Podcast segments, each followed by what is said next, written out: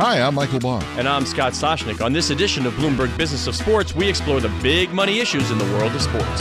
This week, former college and NBA star Grant Hill joins us, and the topic of the 2017 NBA champions, the Golden State Warriors, came up. They have a chance to be uh, a champion here for the next, I think, five to seven years. That's their window of opportunity. Uh, and um, you know it's it's pretty scary for the rest of the NBA. We will bring you our interview with Grant Hill in a few minutes, but first, let's pick up on what Grant Hill touched on as we look at the top business of sports stories of the week. The Golden State Warriors are champions again. Yeah, and it's really a business story, Michael, just like a basketball story. It was their second title in three years over the Cavaliers. We spoke with Golden State owner Joe Lacob last month on Bloomberg Business of Sports about how important the business community is in attracting players like NBA Finals MVPs Kevin Durant and Andre Iguodala. I think they recognize this opportunity. Silicon Valley is a rather amazing place, and there's a lot of opportunity and a lot of uh, potential for investing and and doing good and making money in in the technology world if you're around here, and it might not be that case somewhere else. So. I think he recognizes that. I think it's a reason potentially for someone to want to be here. I also want to be at an organization where they can win. I don't don't let's not sell that short. And we try to sell that opportunity obviously as well this team is gold because I can't see anybody beating this team in the next few years. Well, things change quickly. Who knows? But they're certainly set up right, but they have to keep it together. And that's going to be a challenge. I mean, Lacob's going to spend the money. The math has been done. Over the next four years, if Steph re ups and KD re ups, if you're all in, if they want this team at its core to stay together, you're looking at $1.4 billion in salary to keep this nucleus together. Some will spend it, some won't. This group will. What about the Cavaliers? They they've been there three years in a row. They won one out of the three. What do you do with the Cavaliers? You scratch your head and you wonder, did I do this the right way? LeBron never saw this coming. Let's face it. They won last year, the Cavs, so it legitimized everything. It justified his going back, and, and they did it. But if Draymond Green doesn't get suspended, perhaps you're looking at Golden State winning again. And then if you're LeBron, you're scratching your head. What do I do? I made my move back. I said it's all about Cleveland. I still haven't won. Now I'm stuck. But he did get that title back to Cleveland. You want to make people mad? Who's the best player, LeBron James or Michael Jordan? Well, are you asking me? Or I, am going to ask you this. I, I watched Michael courtside. I saw him hit those shots. I saw all of those championships. For me, Michael is as good as it will ever be. Now, here's the devil's advocate coming here. Yes, Michael won all six of the times that he appeared in the title games and won the championship six times. No losses. LeBron James, three and five, but he was there eight times. I was there also when LeBron on a Cleveland team whose second best player might have been Anderson Varejao. Oh, I remember that one. Made the championship. So I was watching courtside as LeBron was, and this is not an insult to his teammates, but he's playing one on five against the San Antonio Spurs or whoever it was. Just the fact that he has been able to single handedly drag teams to that level speaks volumes, and it's why you even asked the question in the first place. Another story we are following this week big fight in August Floyd Mayweather versus Conor McGregor. Are we this desperate for entertainment, Michael Barr? this is this is what I ask you. Are we this desperate for Is Conor McGregor a boxer?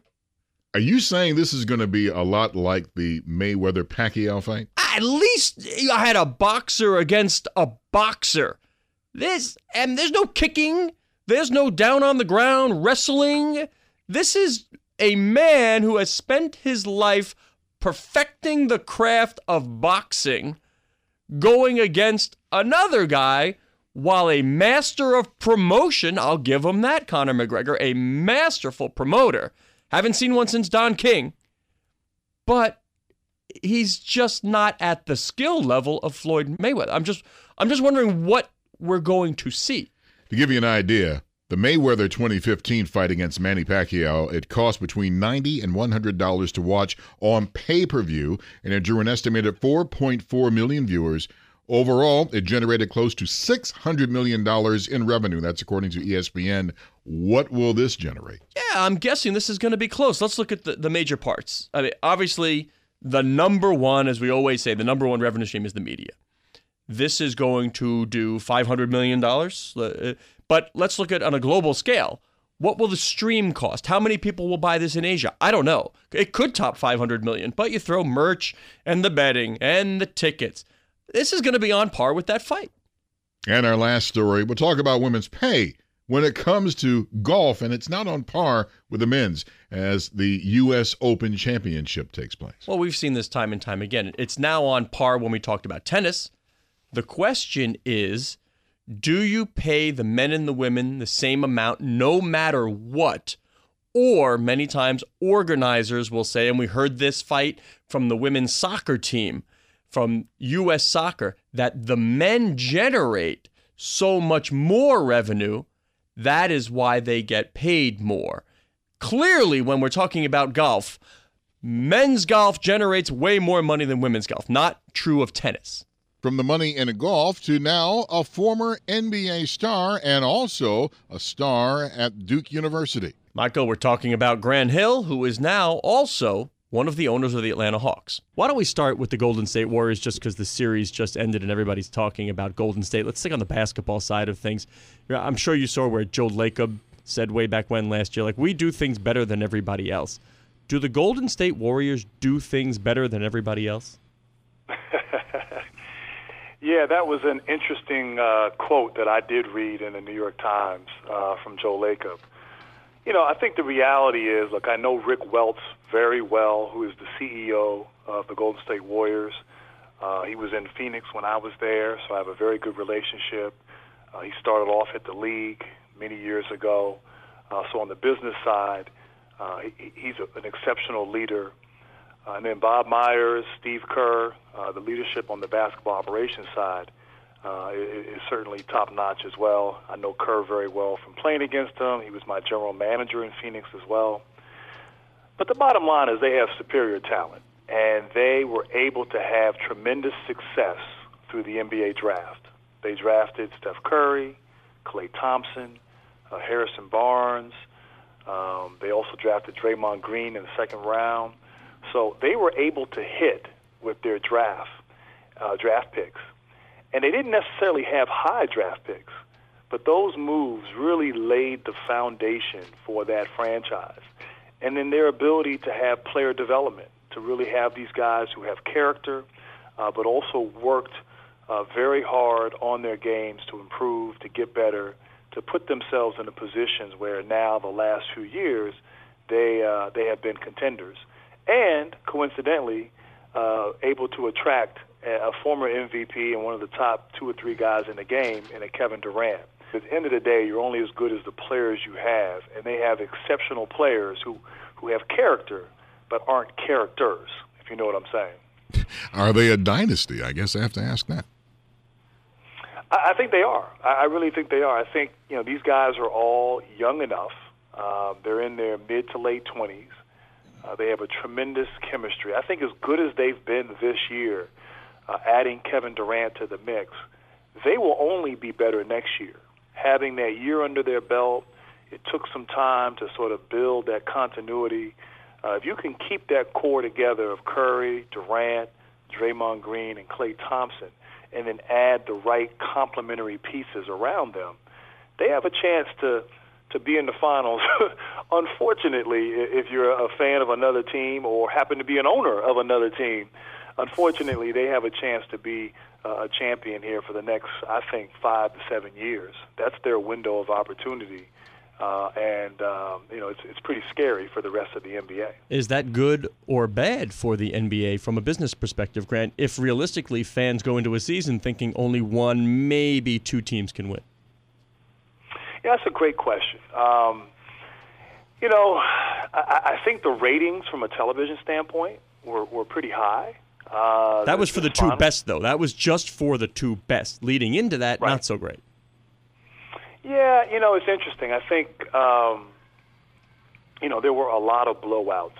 And uh, I'd say maybe 80% of the playoff games leading up to the finals were blowouts, and and I don't know if that's necessarily a good thing. Um, you know, I, I, I think you, you want to, as a fan, feel like your team has a chance and has an opportunity. We are celebrating the Warriors, but there's the other side of the coin, the Cavaliers. Now, granted, this is the first time ever in the history of the NBA that both teams made it to the finals three years in a row. But if you're a Cavs fan and you looked at the performance, you know, four games to one, and pretty much they were blown out in a lot of games, what can the Cavs do to improve their team?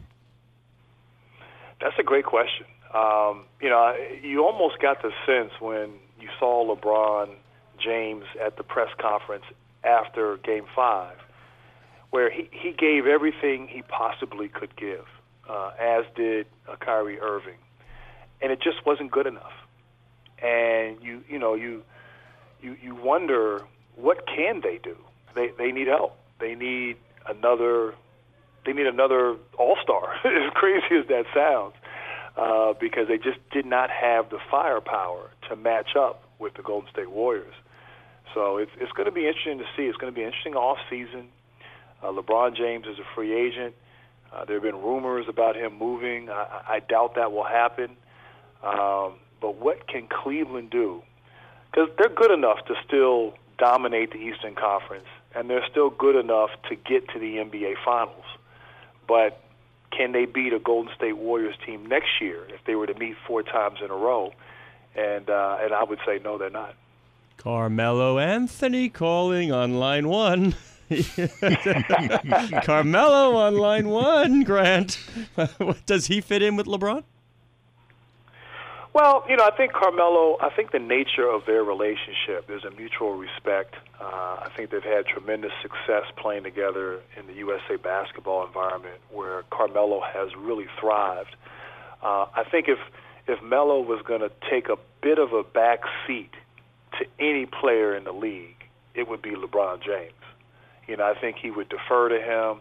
I think he would follow him. I think LeBron is an exceptional leader and I think there's an environment and a culture there that is obviously about winning championships. Uh, and so I know a lot has to happen, uh, you know, for, for, for, for, for that to be a reality. Um, but I do think that the, the, the, the dynamics of their relationship would, would, would actually make it work. Grant, you're no stranger to sort of what we've seen these days trying to set up great teams. When you were looking at leaving Detroit, you were courted by the Orlando Magic, you, Tracy McGrady, and Tim Duncan as well. How are things different now as compared to when you guys were trying to form that that three-headed monster? You know, it was a little bit of a different time, and we, you know, players today kind of know each other better. Uh, you know, have known each other from from from the AAU circuit and and have closer relationships. That wasn't necessarily the case back in 2000. Um, now, you know, if it were to have happened, and, and certainly if I had stayed healthy, then you're looking at a, even if I didn't stay healthy, you're looking at a super team with T Mac and, and, and Tim Duncan. Um, but I think it was very bold and aggressive on the Magic's part, and uh, I think it was it was you know sort of the first idea or the first you know first time that the thought of going after multiple superstars um, it, it wasn't they weren't successful, and in part because you know I wasn't healthy. I was I couldn't stay healthy and play with with, with Tracy, and of course Tim Duncan chose to stay in San Antonio. But I, I think it was the first sort of free agent, um, you know, opportunity for a team to really be aggressive and try to assemble a championship quality team in one summer. Uh, and so, of course, we've seen uh, we've seen that happen since then. Uh, Miami, you know, you look at Cleveland, you know, LeBron going and linking up with Kyrie, bringing in Kevin Love, uh, and then of course you look at Durant, and, uh, and and so I think the trend now is that for sure, great players want to play with other great players, and you know, and that wasn't necessarily the case 25, 30 years ago. And great co-hosts, Grant, great co-hosts want to work with great co-hosts, but I got Michael Barr instead. Isn't Yes. he the And card? Kristen Ledlow, Kristen Ledlow has me, unfortunately. So That's your NBA program for folks who might not know. We are chatting with Grant Hill, and Grant, you spent all that time at Duke under Coach K. Your mother, Janet, on the board of Carlyle Group. Your father played football at Yale, was a professional athlete with the Dallas Cowboys. You had a lot of advantages, and it was still hard for you. How difficult must it be now for younger kids trying to make their way in the NBA who perhaps don't have that background? Yeah, I mean, I think in some respects, I think you know, being able to sort of handle money, um, be responsible with, um, eh, you know, with your newfound fame, if you will. Uh, I, I think I had those types of advantages. Uh, you know, but still, I mean, I think it's still hard. I mean, I, I think one of the differences is nowadays these players uh, are almost celebrities as teenagers when they're 14, 15, 16 years of age, playing on the grassroots circuit, AAU basketball, they are already kind of on the fast track to be in the NBA. You know, I didn't think about the NBA until my into my junior year, when it hit me. It dawned on me like like this time next year, I'll be preparing for the NBA draft. And so, as much as we were sort of celebrities in college, I, I, I feel like it's a lot different these days. And you know, I never thought about the NBA in, in high school. You know, I mean, that wasn't. And I think when I even talked with other players who maybe didn't have the same background I had or didn't come from the same environment, but we would play at the various tournaments and this, that, and the other. You know, it was about trying to go play in college, trying to get a scholarship, trying to go to college for free. That was the the, the topic of conversation. It wasn't like about getting to the league. And so these young players and the exposure they have is just off the charts. And so they, they kind of are preparing for it and planning for it a lot younger than we were. I mean, even in college, players at Duke now, you know, they're in a bubble. They can't do silly things and be college students and have some sort, some bit of normalcy in this day and age like we had. You know, me and my teammates, we did a lot of foolish things, but a lot of you know a lot of my classmates did too, and that's part Su- of being such a college as, student. such as. oh well, you know, uh, certain things that happen in the locker room stay in the locker room. But I mean, we were kids, and you know, and nowadays when I go back to Duke and I, you know, I got a chance to spend time with Harry Giles and Jayson Tatum, you know, I, I marvel at their singular focus. You know, they are there to get to the league. These kids, they go practice three times a day. They get up in the morning, go in the gym. They go to practice in the afternoon. And then at night, they're coming back to the gym. You know, we were too busy having fun, you know, chasing after women, you know, going to the park. Like we were, we were kids. We, you know, we weren't thinking. It, it wasn't like this, this laser focus to get to the league. Did your downtime in the NBA afford you the opportunity to learn what you needed to to become an owner? It did help. I mean, you know, look, I'm I'm an owner of the Atlanta Hawks, vice chairman of our board. Uh, it didn't just happen. I mean, I've been looking at doing this for 20 years, and I think the thing that I realized was uh, the access to leaders of industry that my position as a professional athlete afforded me, and I tried to take advantage of that. And so one thing that, that people don't realize is that when you're in the NBA, there's a tremendous amount of downtime as a player. And I tried to, to take advantage of that. I tried to be productive. Uh, when I would go on the road, uh, I would try to meet people uh, in different industries. I, I would got to know you know the alumni association at Duke University very well, and you know got to know various distinguished alumni in the various cities that we were in. And so, meeting for breakfast, meeting for coffee, taking them to dinner, having an opportunity to, to not only pick their brains, learning from them, expand my Rolodex. Uh, and so, I was always sort of targeting the end game, even when I was young in the midst of my early career. And I think part of that, as you talked of earlier, Scott, the, the benefit of, of, of my family, I, I had a father who played. And I saw firsthand that it ends. you know, it ends one day. Grant, I want to end with the leadership of your mother because she told me the story years ago, and I'm sure you know which one I'm talking about. She would tell you to stop breaking your toys when you were six or seven years old. And then one Christmas, you opened up a bunch of boxes. Can you tell the world what was in those boxes? yeah, yeah. She had uh, she had gotten all the toys that I broke through the years, had gotten them fixed, and uh, yeah. and gave them to me. and at seven, eight years old, I didn't totally understand it. Uh, you know what she was doing.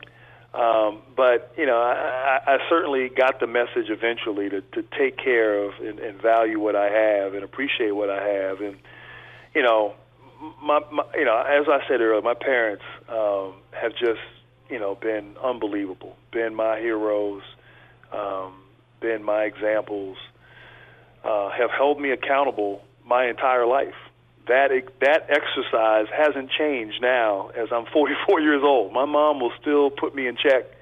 Um, now I'm not breaking my toys now, but uh, but you know, but your kids are. Your kids are breaking their toys.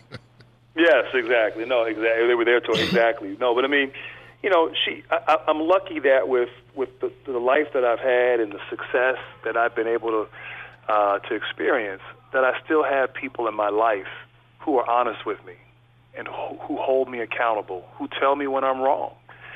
And uh, and despite what people may think, I'm wrong a lot. and uh, and I also recognize that not a lot of people in my position have that. They don't have people who are going to be honest and be real with them. And and so you want to surround yourself with people who are going to not always tell you what you want to hear, but tell you what you need to hear. And I certainly get that from my mom and my dad, and from my wife from time to time too. Yeah, there have it. I get it every day from the wife. Oh yeah. I'm always wrong. I don't know where you think people think you're not wrong. Everybody thinks I'm wrong all the time. And since this show will be heard by my wife, you you're number one, baby. right, Grant. Go. Thanks so much, Grant. We appreciate you taking the time. See, I'm smart enough never knowing that my wife is listening to this show i will always say she is the boss you're a smart man mr barr but let me tell you what i took away from grant is that the kids today those kids at Duke have a singular focus on the NBA. That's the goal. And it probably starts at age, what, you tell me, 12, 13, 14, when you're a good player on that AAU circuit. It's no longer just about the fun and let's see if I can reach a college scholarship. The goal, and we're seeing this with LaVar and Lonzo Ball. This is a plan that is being executed by these folks for a long time and you and I have been in the same boat. We both have had a chance to talk with Coach K, and you talk about the quality of the man and the focus of what he is all about, which is why it does not surprise me when you get down to that extreme important shot with Christian Laettner and the pass from Grant Hill. Yeah, you wonder if that could happen though in the future because now it's one and done.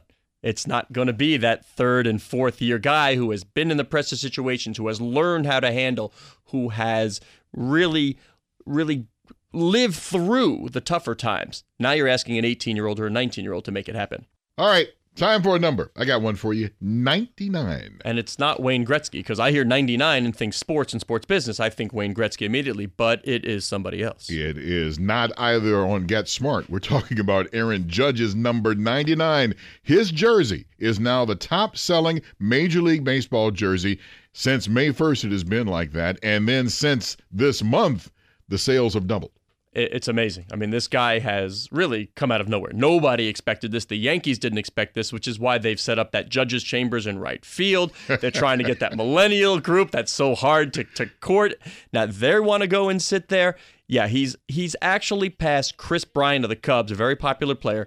The guy has had a two year reign as the best selling jersey. And then, come on, say it out loud and say, you know, here comes. Here comes the judge. Here comes the judge. I'm he sorry, John one. Sterling. I apologize.